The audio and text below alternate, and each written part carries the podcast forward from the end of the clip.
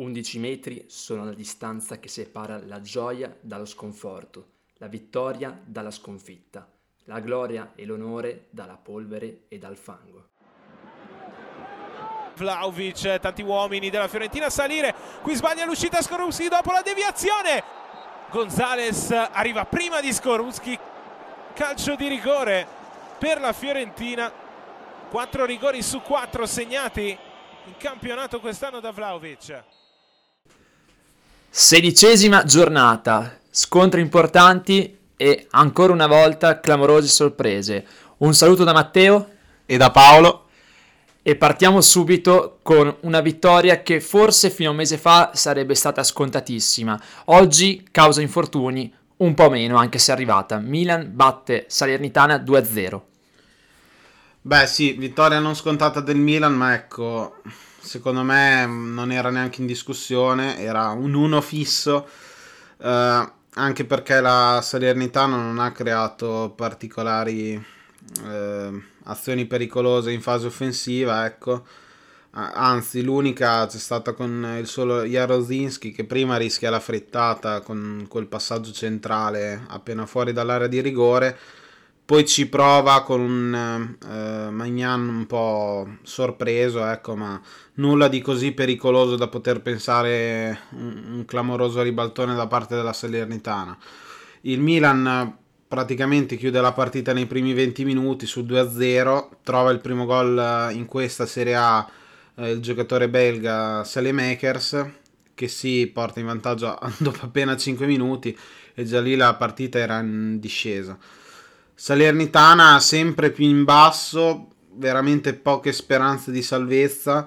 Uh, secondo me si sta un po' trascinando verso la fine col destino ormai già segnato um, sia dai numeri che anche nel morale. Ecco. Ancora una volta, poi Salernitana penalizzata sicuramente dalla situazione societaria. E il Milan, eh, io adesso ho fatto quella battuta perché penso che al di là di tutto l'infortunio di Kier ehm, si farà sentire entro fine stagione. Ricordiamo che starà fuori fino a fine stagione e non è poco considerando che il Milan vuole più o meno apertamente giocarsi lo scudetto.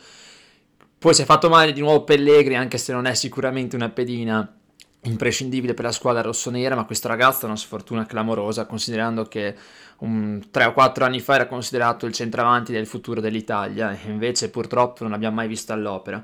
Milan solido, ineccepibile il suo comportamento, ha rischiato anche di segnare il 3-0, poi c'è da dire che oggi aveva un Leao in formato deluxe, perché comunque oggi era imprendibile quando partiva a palle al piede, Salernitana ha ritrovato Ribery, ma nonostante il francese ci sono ancora troppi, troppi buchi e come hai detto tu io penso che pian piano si arrenderanno all'idea della retrocessione perché appunto ex Bayern Monaco a parte, mh, mm, le stelle davanti non ci sono e soprattutto è piena di gregari a centrocampo in difesa che in realtà sarebbero adatti per una Serie B e non per una mh, mm, puntando alla salvezza.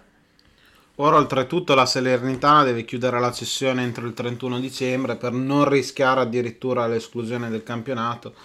La vedo come uno scenario un po' impossibile anche perché ehm, la scadenza era addirittura a luglio, è stata prorogata, è stata prorogata un'altra volta, quindi eh, c'è un po' in, di indulgenza, ecco, se si può dire, da parte della, della Lega che non vuole creare situazioni spiacevoli per tutto il campionato. Ecco. Passiamo a, invece alla partita dell'altra milanese e qui ci sono stati non grosse sorprese perché l'Inter era nettamente favorita nella serata dell'Olimpico contro la Roma, pomeriggio, tardo pomeriggio dell'Olimpico, ma i giallorossi ancora una volta disastrosi. C'è da dire che effettivamente il povero Mourinho poteva diciamo, lamentarsi della titolarità, della, della mancanza di un titolare fisso come Abram e di diversi giocatori importanti, formazione rimaneggiata, però l'Inter ha banchettato, veramente ha banchettato sui resti della Roma. Migliore in campo, probabilmente, ce ne sono tanti, ma probabilmente uno tra Brozovic e Cialanoglu, che ancora una volta hanno fatto quello che volevano in mezzo al campo.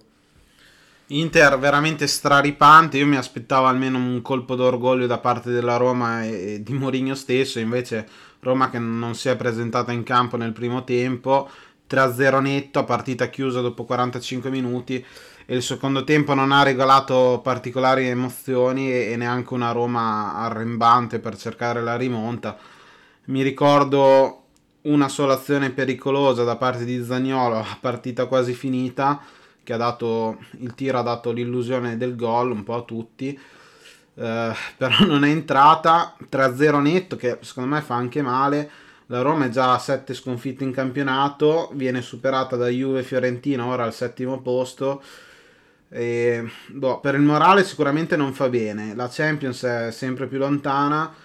Non lo so magari i giocatori non sono adatti, però anche Mourinho dovrebbe dar qualcosa in più e mi sembra che rispetto all'anno scorso ci sia invece qualcosa in meno. Sicuramente perché la solidità in mezzo al campo anche oggi non c'è stata, la difesa nonostante fosse a tre non è riuscita a contenere mai le pigoli dell'Inter.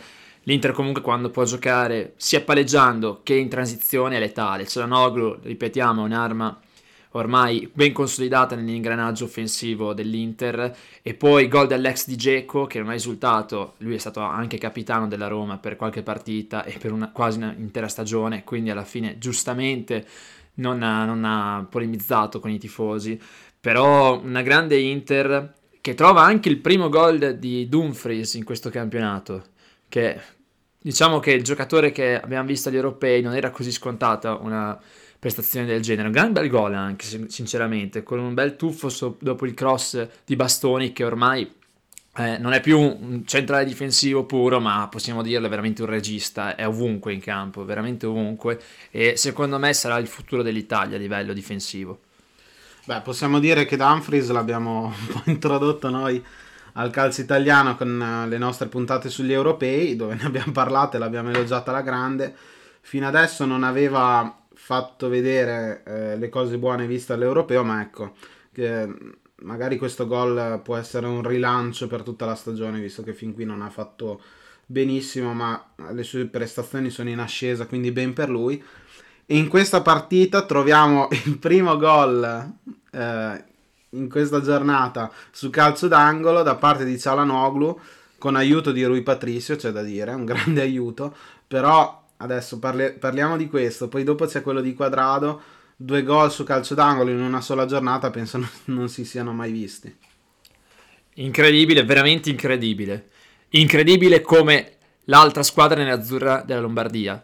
L'Atalanta a domicilio al San Paolo distrugge il Napoli 3-2, è vero, un Napoli maneggiato, un Napoli con una difesa da 3 inedita perché mancava il buon Koulibaly e quindi eh, ha giocato Juan Jesus, in difesa è stato posizionato anche Di Lorenzo bloccatissimo. Davanti è stato schierato al suo posto Malkuit che ha giocato veramente bene. Comunque, questo bisogna dirlo considerando che Malkuit non è stato sicuramente sempre un giocatore affidabilissimo, ma in questa partita assist e tanta tanta corsa, un Napoli eroico nonostante molte assenze, ma alla fine ancora una volta l'Atalanta si conferma la bestia nera dei partenopei espugna il San Paolo e ora è lì, signori. Ora è lì forse dove non è mai stata in questi anni, a pochissimi punti dalla vetta. Bergamo può sognare, questa partita glielo permette, eh, una rimonta incredibile, si era portata avanti. Poi dopo è stata rimontata dal solito Zilinski dal solito Mertens che si sta riprendendo alla, alla grande dopo magari una stagione non proprio all'altezza di quelle precedenti, ma ecco, sta trovando praticamente il gol sempre bei gol c'è da dire e è sempre un punto di riferimento per il Napoli chiamato a sostituire eh, sostituire una parola grossa ecco Osimen giocatori con caratteristiche diverse ma eh, danno spunti interessanti entrambi. Mertens si sta facendo trovare pronto come detto e però l'Atalanta è l'Atalanta. Riesce a segnare con tutti. Demiral fa l'attaccante un ottimo inserimento poi la butta sotto la traversa con un tiro incredibile, si porta in vantaggio con Frolier e da lì il Napoli ci ha provato, ha avuto le sue occasioni, però eh, Petagna non vale Mertens, um, l'ho visto un po' impacciato in mezzo all'area eh, nell'occasione creata da Politano che sterza la grande, si porta dentro l'area, la mette in mezzo e poi succede un po' di confusione col tiro di Elmas, Petagna non si è fatto trovare prontissimo, ma ecco... Eh, non si può dire che sia stato un brutto Napoli, a me è piaciuto, però l'Atalanta è stata straripante, più forte ehm, delle condizioni avverse in cui si era trovata in situazione di svantaggio, è riuscita a rimontare, ha portato a casa tre punti fondamentali e adesso ci sono anche loro per lo scudetto. Incredibile che la vittoria sia stata suggellata da un giocatore che in questi anni si è sempre parlato poco, ma che a livello di rendimento è stato per 5-6 anni uno dei migliori del campionato, ovvero Remo Freuler, un giocatore sicuramente non abituato a segnare tantissimo, anche se quando vede la maglia azzurra del Napoli ha sempre spesso trovato il gol, diciamo per le sue statistiche. E questo sembra essere un premio a una carriera incredibile da parte sua e di Deron, che in maglia Atalanta pur essendo due giocatori molto normali, hanno sempre dominato gli avversari, hanno sempre dato il 100% in mezzo al campo, pur essendo giocatori magari non dinamicissimi, ma molto intelligenti tatticamente e sempre portati per eh, riuscire a contenere gli avversari in fase difensiva ed appoggiare la manovra in fase offensiva. Un grande applauso per loro e ora Gasperini veramente ha una, una signora squadra per le mani, potrebbe fare il colpaccio, Secondo me passa ancora una volta tutta la difesa, davanti non hanno problemi, segneranno sempre, ci hanno sempre abituato così. Però se la difesa dovesse reggere, allora l'Atalanta potrebbe seriamente diventare l'ostacolo principale a quella che per me è la favorita e rimane la favorita, ovvero l'Inter di Simone Inzaghi. Il Napoli, nonostante Colibali, nonostante le assenze di Fabian Ruiz e Insigne, ha giocato bene, ha rischiato di portarla, non dico a casa perché non già in casa, ma comunque di fare un buon risultato perché è un avanti 2-1, poi alla fine è crollato, non senza troppi demeriti comunque. Alla fine bisogna riconoscere alla squadra di Spalletti di essere stata abbastanza resiliente, considerando che gli mancavano diversi titolari. Questo può essere un punto di ripartenza perché al di là della sconfitta devono tenere quella mentalità per almeno puntare alla Champions. Poi da lì in avanti non si sa, sono tutti lì attaccate, può succedere di tutto. E ora una partita da chi vuole andare in Europa l'anno prossimo, ovvero eh, Bologna-Fiorentina. La Fiorentina la spunta per 3-2, ma il Bologna eh, non ha demeritato e di certo non si è arreso subito. Era passato in svantaggio per 3-1, poi il gol di Iki che sta trovando la rete con abbastanza continuità rispetto all'anno scorso in cui non aveva segnato nemmeno un gol. Eh, Bologna bene, però la Fiorentina veramente straripante. Uh, Malè trova il primo gol in Serie A dopo una stagione a Venezia in Serie B.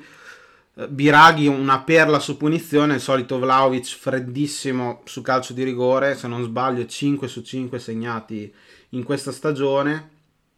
Fiorentina che ora si candida veramente a un posto in Europa, pari merito con la Juve al quinto posto Uh, squadra che gioca veramente bene. E ho visto sui social uh, l'intervista di Gattuso uh, inerente a quello successo quest'estate con il procuratore. Insomma, lo sappiamo benissimo che Gattuso è stato mandato alla porta dopo pochi giorni. E ora, però, penso ci siano veramente pochi rimpianti perché per me italiano sta facendo veramente bene ormai anche Gattuso è passato nel dimenticatoio, ecco, magari con Gattuso ci sarebbe stato anche qualche punto in meno, questo non possiamo saperlo, però ecco, la Fiorentina non sta dando adito a rimorsi, sta facendo una grandissima stagione dopo anni e ora l'Europa è alla portata. Fiorentina è incredibile, però lo potevamo prevedere a fine anno perché Italiano è un allenatore, ha dei principi tattici ben chiari, la squadra è giovane, ed è f- abbastanza forte, bisogna dirlo, e poi lasciando stare Vlaovic che sta tenendo numeri paurosi. Fine, primo gol in Serie A di Mare, che l'anno scorso è stato uno degli eroi della promozione del Venezia dalla B alla A, ed è nato qui, a 20 km da Bologna, a Castel San Pietro, quindi per lui gol dell'extra, virgolette. Gran giocatore, bel gol di testa, non è la specialità della casa, ma sa fare più o meno tutto. Poi da lì comunque dominio dei Mancini perché Biraghi una punizione magistrale, la freddezza di Vlaovic sul rigore non la discutiamo neanche come hai detto tu, i numeri parlano da soli. Però finché tu hai in mezzo al campo un giocatore fantastico come Buonaventura che quando sta bene fisicamente sa far tutto, Poi mal che vada, se Buonaventura non sta benissimo, o in questo caso Torreira e Malé ne hanno, ne hanno, tutto, hanno tutto quello che avevano ed entrano dei centrocampisti a loro volta fenomenali come Duncan, Amrabat che alla Fiorentina non ha mai stupito in questi due anni, ma che comunque il suo lo sa fare, o perché no, al posto di un Sottil che nelle ultime due partite sta giocando benissimo, c'è un Saponara che sembra tornato ai livelli dell'Empoli, tutto diventa nettamente più facile. Invece per il Bologna c'è poco da recriminare perché comunque le sue occasioni le ha avute. Senza Arnautovic il gioco è molto diverso, infatti Sansone ha provato a dare una man forte a Barro, ma il Gambiano da solo non può ribaltare le partite, nonostante un bel gol. E bisogna che il Bologna ritrovi Soriano, che anche in questa partita non è stato magari evanescente come al solito, ma in un campionato i cui felsini galoppano serve che il giocatore nato in Germania debba almeno, almeno inserire la seconda marcia. In questo momento è sempre in prima e si vede tantissimo nel gioco del Bologna perché lui in questo momento è un corpo avulso all'interno di un organico ben definito. Passiamo al Sassuolo invece che conferma il suo trend negativo dopo aver fatto una grande prestazione con eh, una grande, eh, pareggia eh, con, con, lo Spezia addirittura rimontando da un passivo di 2-0 Uh, Sassuolo che trova la riscossa con l'entrata di, di, Raspadori nel secondo tempo, ma nel primo tempo veramente è stato quasi un monologo uh, dello Spezia, se non per qualche occasione, tra cui quella di punizione di Berardi. Uh, trova il gol Manai, che è una vecchia conoscenza della Serie A e dell'Inter. il solito Jasi poi a trovare il gol subito a inizio secondo tempo, poi però eh, viene fuori un talento cristallino come Raspadori che abbiamo conosciuto anche in nazionale, porta eh, la squadra eh, emiliana sul 2-2, ma ecco dal, da, da, un Sassuolo che fa così bene con le grandi, l'abbiamo visto pareggiare benissimo con, con il Napoli. E poi eh, portare a casa un pareggio contro una squadra di bassa classifica come, come lo Spezia, di certo non... Non, non siamo contenti, ecco. Eh, il Sassuolo deve fare di più, soprattutto, eh, come detto, per, per, le grandi prestazioni che, che mh, mm, gli vediamo fare contro le grandi. Insomma, eh, ci sono punti persi, magari poteva trovarsi in una situazione migliore, addirittura puntare all'Europa, invece viaggia a metà classifica e la metà classifica non dice quasi mai niente. C'è una crescita, però eh, qualche svarione difensivo c'è sempre, soprattutto per quanto riguarda nel primo gol, poi eh, bravi a rimontare, ma insomma ci vuole di più. Ci vuole molto di più a livello di mentalità, perché questa squadra, come hai detto tu, continua a esaltarsi contro le grandi, ma allo stesso tempo continua a non vincere contro le piccole, scusatemi il termine.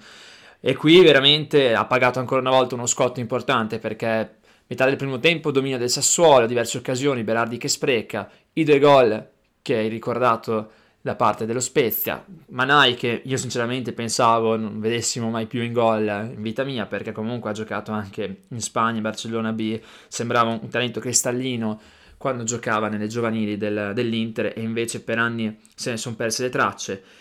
Jasi 2-0 e poi da lì finalmente il tuo idolo Raspadori che si è sbloccato. Io spero sia il turning point di questa, di questa stagione per lui. Due gol bellissimi, uno come ricordato proprio di rapina e il secondo lo può fare solo lui perché quei passi velocissimi per caricare il tiro in Serie A veramente non ce li ha quasi nessuno. Il Sassuolo cosa deve migliorare? Sicuramente la concentrazione perché a questo giro ha schierato secondo me la miglior formazione possibile al di là di De Frel a sinistra con un centrocampo molto poco di contenimento e molto offensivo con Lopez, Enrique e Frattesi, ma è stato proprio il Romano quello a um, sbagliare nel gol del 2-0 di Giasi, perdendo un pallone non da lui, stava proteggendo verso la linea di fondo, invece ci è inciampato sopra. E un'altra cosa che a me ha colpito parecchio è Enrique non ha mai giocato particolarmente bene in questa partita e il piano del Sassuolo di dominare col pallone è andato un po' a farsi benedire. Tiago Motta ancora una volta si prende dei punti, io non pensavo che sarei arrivato a questo punto con ancora qualche margine su una zona salvezza, c'è da dire che gli altri Liguri ci sta mettendo del loro, però chissà, se dovesse continuare così e a gennaio è una posizione comoda, da poter almeno provare a salvarsi, può darsi che lo Spezia dia l'ultimo colpo di reni e faccia un miracolo. Sarebbe una cosa incredibile, secondo me forse la più inaspettata di tutta la Serie A se dovesse salvarsi lo Spezia. Passiamo alla partita invece più spettacolare, sicuramente a livello di ribaltoni insieme a Napoli-Atalanta, ovvero Venezia e la Sverona. Venezia che si trova sul 3-0, eh, merito anche di una papera di Montipò che fino adesso comunque aveva fatto bene sul gol di Henry del 3-0. Poi cosa succede? Si spegne la luce, salta fuori il solito Simeone che grazie ai suoi due gol al rigore di Caprari e all'autogol dello sfortunato Henry eh, ribaltano la situazione e il Verona si porta a casa tre punti che fino alla fine del primo tempo sembravano veramente irraggiungibili. Uh, rimonta clamorosa, secondo me ci ha creduto solo Tudor che dice di aver motivato alla grande i giocatori nello spogliatoio. Un grande Verona, secondo me una prova di carattere perché si è riuscito a riprendere da un, una veramente brutta prestazione quasi incommentabile nel primo tempo e ha ribaltato le sorti di una partita che sembrava finita. Uh, c'è da dire che mh, mm, Ceccaroni, Croce Delizia, gol e poi tenta di salvare abbastanza goffamente, però con una grande parata uh, il, gol, il gol del Verona, rigore poi concesso ovviamente d'espulsione, uh, rigore trasformato come detto da Caprari. il Venezia ha fatto vedere buone cose, poi mh, mm, ci è sembrato spegnersi Pensavo di averla già vinta? Sicuramente perché il Verona è sembrato veramente in bambola. Lì io non so cosa sia successo, dico la verità, il Venezia sembrava il Verona e viceversa. Mm, dopo 28 minuti essere sopra 3-0 contro una rivale regionale è qualcosa di veramente inaspettato. Poi c'è da dire che al Venezia stava girando tutto in un modo molto strano, neanche troppo bene perché Okereke si era appena fatto male, è entrato Johnson e ha fornito l'assist del 2-0 a, a Cerngoy e Henry sembrava, non dico un fenomeno, però quando ha vinto il rimpallo del 3-0 molto fortunosamente, lì sembrava che veramente fosse la giornata del Venezia e poi, che dire, Simeone ancora una volta ci dimostra che non è solo un attaccante da area di rigore perché il secondo gol, il quarto del Verona, ha tirato una mina da fuori area che non è sicuramente nelle sue caratteristiche, però quest'anno è già a tre gol fuori area fondamentali, uno più bello dell'altro. E poi da lì quando ha cominciato a crescere la costruzione di gioco del Verona, che passa sempre dalle fasce, da Lazovic, da Faraoni, da, i, dai piedi ducati di Ilice Veloso, non c'è più stata storia. Un grandissimo Verona io non pensavo che dopo essere stati sotto 3-0 potessero ribaltarla. Certo, pesa anche l'espulsione del buon Ceccaroni, però bisogna comunque fare i complimenti ancora una volta a Igor Tudor e alla sua caparbietà. Simeone già in doppia cifra, con questa doppietta a 11 gol, è la sua miglior stagione in Italia? Quasi sicuramente perché al di là di mezze stagioni sporadiche in cui sembrava instoppabile, ci ricordiamo quella con il Genoa inizialmente o con la Fiorentina nella seconda parte di stagione quando dimolì il Napoli, mm, anzi negandogli lo scudetto e permettendo il sorpasso definitivo da parte della Juve che consolidò il vantaggio decisivo per lo scudetto 17-18. Lì Simeone ha sempre avuto questi periodi in cui è veramente immarcabile, in cui si butta su un pallone, lo fa suo e di forza segna, ma in quest'anno, a parte le prime 4-5 partite in cui doveva entrare nelle rotazioni, da lì in avanti è stato imprescindibile. A parte forse un periodo opaco nelle ultime due prima di questa, ma al di là di ciò è sempre nel del gioco, è sempre attivissimo, mai visto un Simeone così concentrato. E poi in questo momento ogni tiro che gli riesce pulito, sporco, insomma dal piede, entra, non c'è nulla da fare. Una squadra che non sta vivendo un bel periodo sia di classifica che a livello societario sicuramente la Sampdoria che si trova sotto per 3-0 con la Lazio e poi trova un gol della bandiera quasi allo scadere. Ecco, si sta tornando a parlare del possibile esonero di D'Aversa, per ora confermato, ma sicuramente i problemi della Samp sono ben più profondi. Abbiamo sentito tutti dall'arresto ehm, del presidente in questi giorni. Eh, la società non è, non è, legata, ma si continua a parlare sempre di più di una possibile cessione. Eh, si parla soprattutto del, della cordata eh, capeggiata da un ex giocatore come Gianluca Vialli. Ma ecco, la Samp si era risollevata in queste ultime partite, però insomma, dopo due eh, vittorie consecutive ne sono arrivate due consecutive ma di sconfitte. La, la, classifica non sorride, di certo non è in zona pericolo, 5 punti eh, dal terzo ultimo posto, ma ecco, si può sempre scendere. E il pericolo è proprio questo per una squadra che non sembra avere la fiducia dell'anno scorso.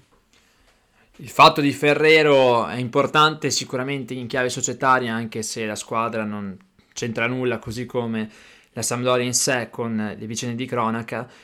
Però eh, la squadra continua a subire, la difesa non c'è ed è stranissimo per una squadra di D'Aversa, lo diciamo da inizio anno. Vero che questo giro era contro una delle squadre che fanno dell'attacco il proprio marco di fabbrica. Immobile, doppietta favolosa, ancora una volta. Un Milinkovic molto ispirato al di là del rosso, che però è entrato in un gol come assist e ha segnato il suo. E devo dire la verità, secondo me è migliore in campo, anche se non è stato considerato alla fine tale perché giustamente non ha segnato o creato chissà cosa a livello di bonus, però è stato Zaccagni. Zaccagni fondamentale. Mm, forse il primo gol di Immobile, non so se sia stato assegnato l'assist perché è un tocco quasi involontario cadendo, però ogni volta che prendeva palla puntava il giocatore avversario, soprattutto Berecinski, e ciao, non, il polacco non l'ha mai visto. Romagnoli incredibile in questa partita. Spero, non penso possa diventare titolare nel breve periodo perché comunque Felipe Anderson se recupera qualcosa è più determinante, però chissà che nel lungo periodo, nel giro di qualche mese, possa effettivamente rubargli il posto. Sarebbe incredibile come storia, però un giusto riconoscimento a una carriera di un giocatore che è esploso tardi ma che si sta togliendo diverse soddisfazioni. Una grande Lazio, come hai detto tu, eh, trova i tre punti in classifica e si avvicina alla, alla, Roma. Ecco, una rivalità storica sia in campo che in classifica, ovviamente, e fa sempre mola- morale comunque raggiungere ehm, la, la, squadra avversaria capitolina. Ecco una Lazio che si rilancia dopo una prestazione eh, sia positiva che negativa con, eh, con, l'Udinese, positiva a livello di gol, sicuramente negati- negativa a livello di difesa e attenzione, però eh, questa è stata una bella vittoria, ma insomma la Lazio si richiede qualcosa di più.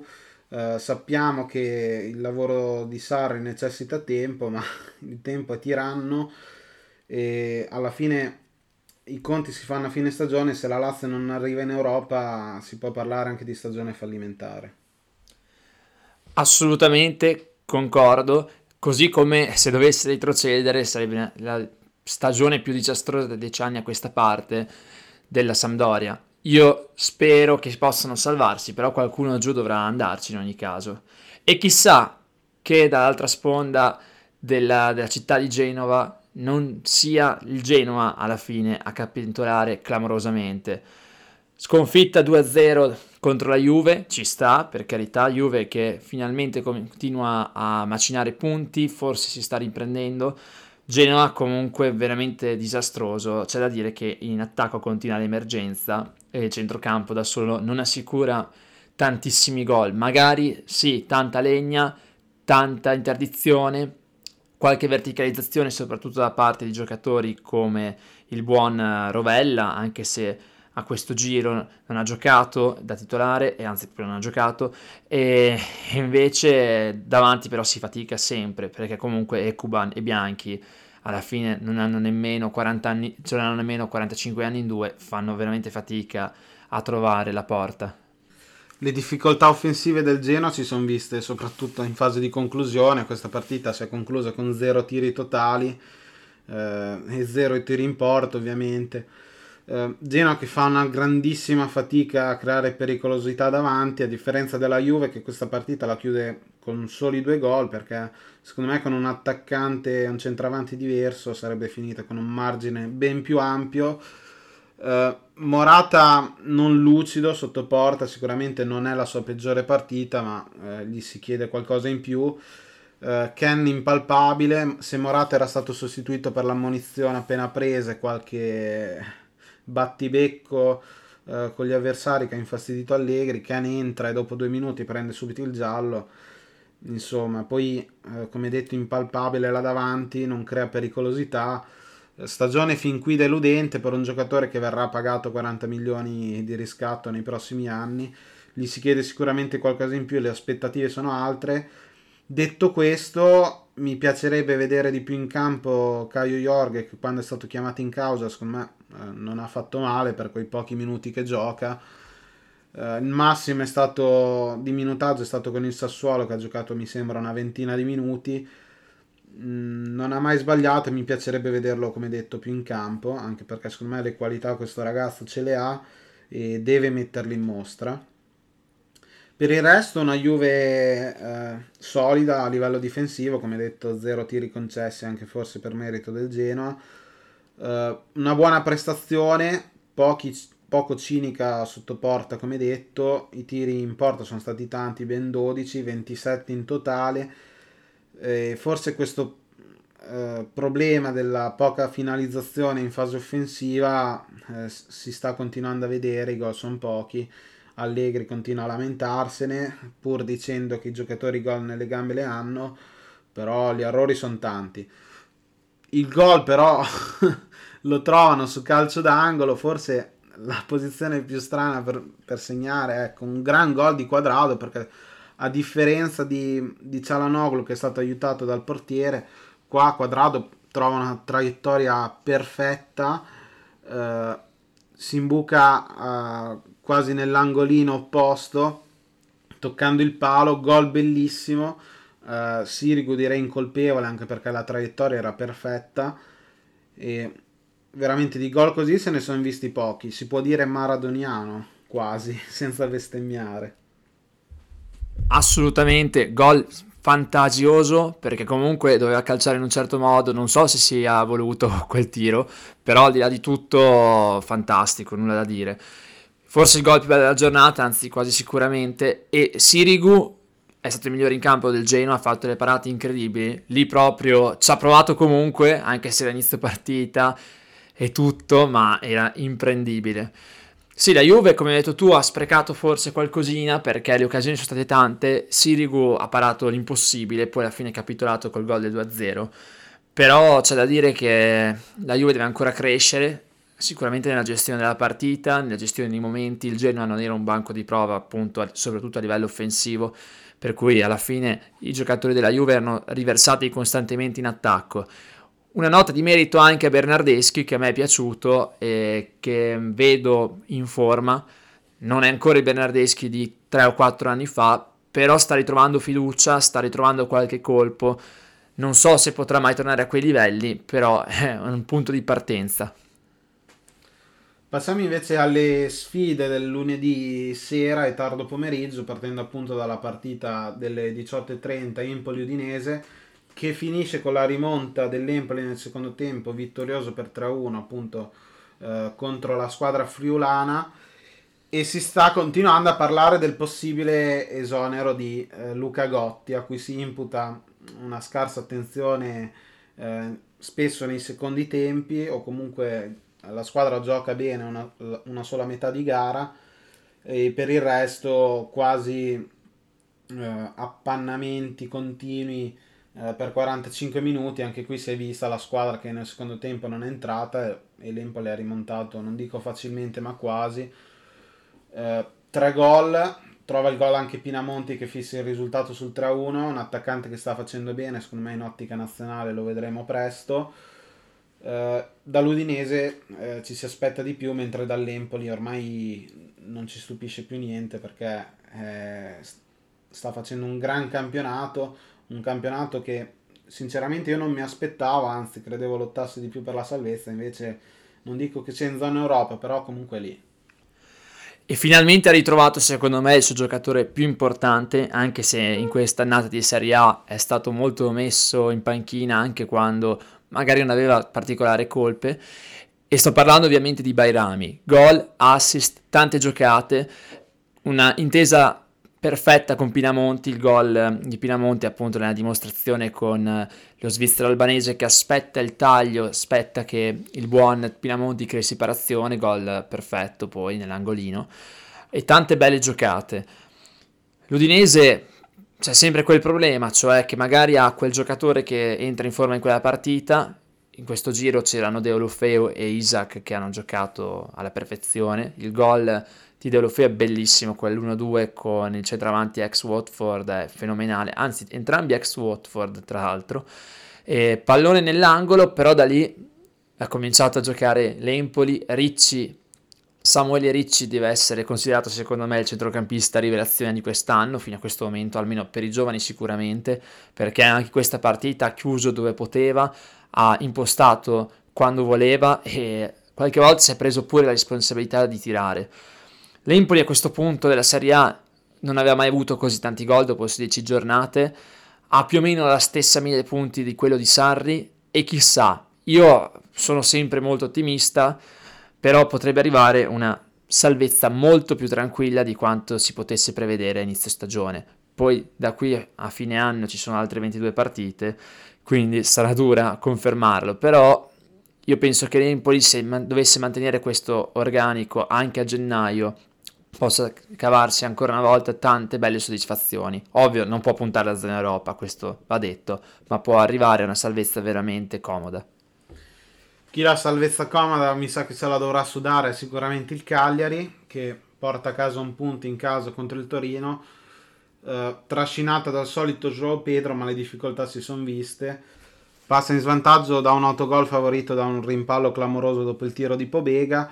Eh, da lì si riprende con come detto, il solito Joao Pedro con un bellissimo gol in rovesciata, ma il Cagliari deve pretendere di più e il Torino anche, visto che non sta più ripetendo le belle prestazioni di qualche giornata fa.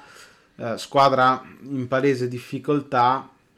Questa era una partita da portare a casa per la squadra piemontese e invece porta a casa un solo punto che eh, la lascia sempre lì a metà classifica, le ambizioni forse erano anche altre dopo le prime giornate, invece adesso si ritrova un po' in quella parte di classifica che non dice quasi mai nulla. Ecco.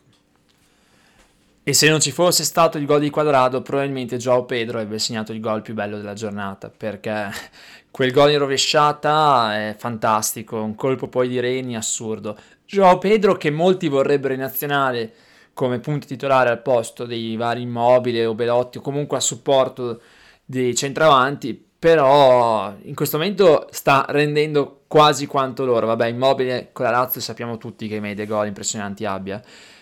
E anche perché in questo momento il Cagliari è solo Joao Pedro, perché al di là di tutto ha giocato bene la squadra cagliaritana questo giro, forse meglio del Torino che è stato più arrendevole, è stato poco propositivo ed è stato molto più abbottonato, però alla fine della fiera la butta dentro solo lui. Di là invece il Toro continua ancora una volta a persistere nell'errore di, dopo tanta cazzimma, dopo tanta grinta, dopo tanta tattica, a non chiudere le partite, a non riuscire a segnare con continuità e soprattutto ad avere dei cali di concentrazione spaventosi che portano poi ai gol degli avversari. Vediasi appunto quello di Joao Pedro che al di là della bellezza del gol gli è stato concesso per una incredibile dormita difensiva da parte dei centrali e questo non puoi permettertelo quando soprattutto sei il toro e ti stai giocando una stagione che fino a questo momento, come hai detto tu Paolo, è stata abbastanza anonima a livello di classifica e risultati. Sicuramente ha partito benissimo, sicuramente presagiva qualcosa in più e invece per ora ci sono ancora tanti punti interrogativi. Altra cosa che mi preme sottolineare è il fatto che tutti noi abbiamo sempre richiesto che giocassero alla fine della fiera i due trequartisti titolari, Bright e Breccalo, e in questo momento Piazza, complice anche vari problemi da parte di tutti i giocatori, sembra essere, infatti questo giro non c'era Bright, è entrato solo nel secondo tempo, sembra essersi preso la, la titolarità. Vero che sta giocando bene ultimamente, vero che Piazza è stato in certi momenti un talento cristallino, ma a livello di continuità e integrità fisica non mi sembra a livello degli altri due. Poi questo ce lo dirà solo il tempo e ovviamente sarà all'assurdo delle decisioni da parte del buon Ivan Juric. E così si conclude la nostra sedicesima puntata della nostra guida al campionato. Vi ringraziamo per averci ascoltato fino a questo momento e vi invitiamo a continuare a seguirci sia sui social, su Instagram che qui su Spotify. Un saluto da Paolo e da Matteo. Alla prossima. Parte Vlaovic che non perdona. 3 a 1 Fiorentina, fa 13 in campionato. Dusan Vlaovic.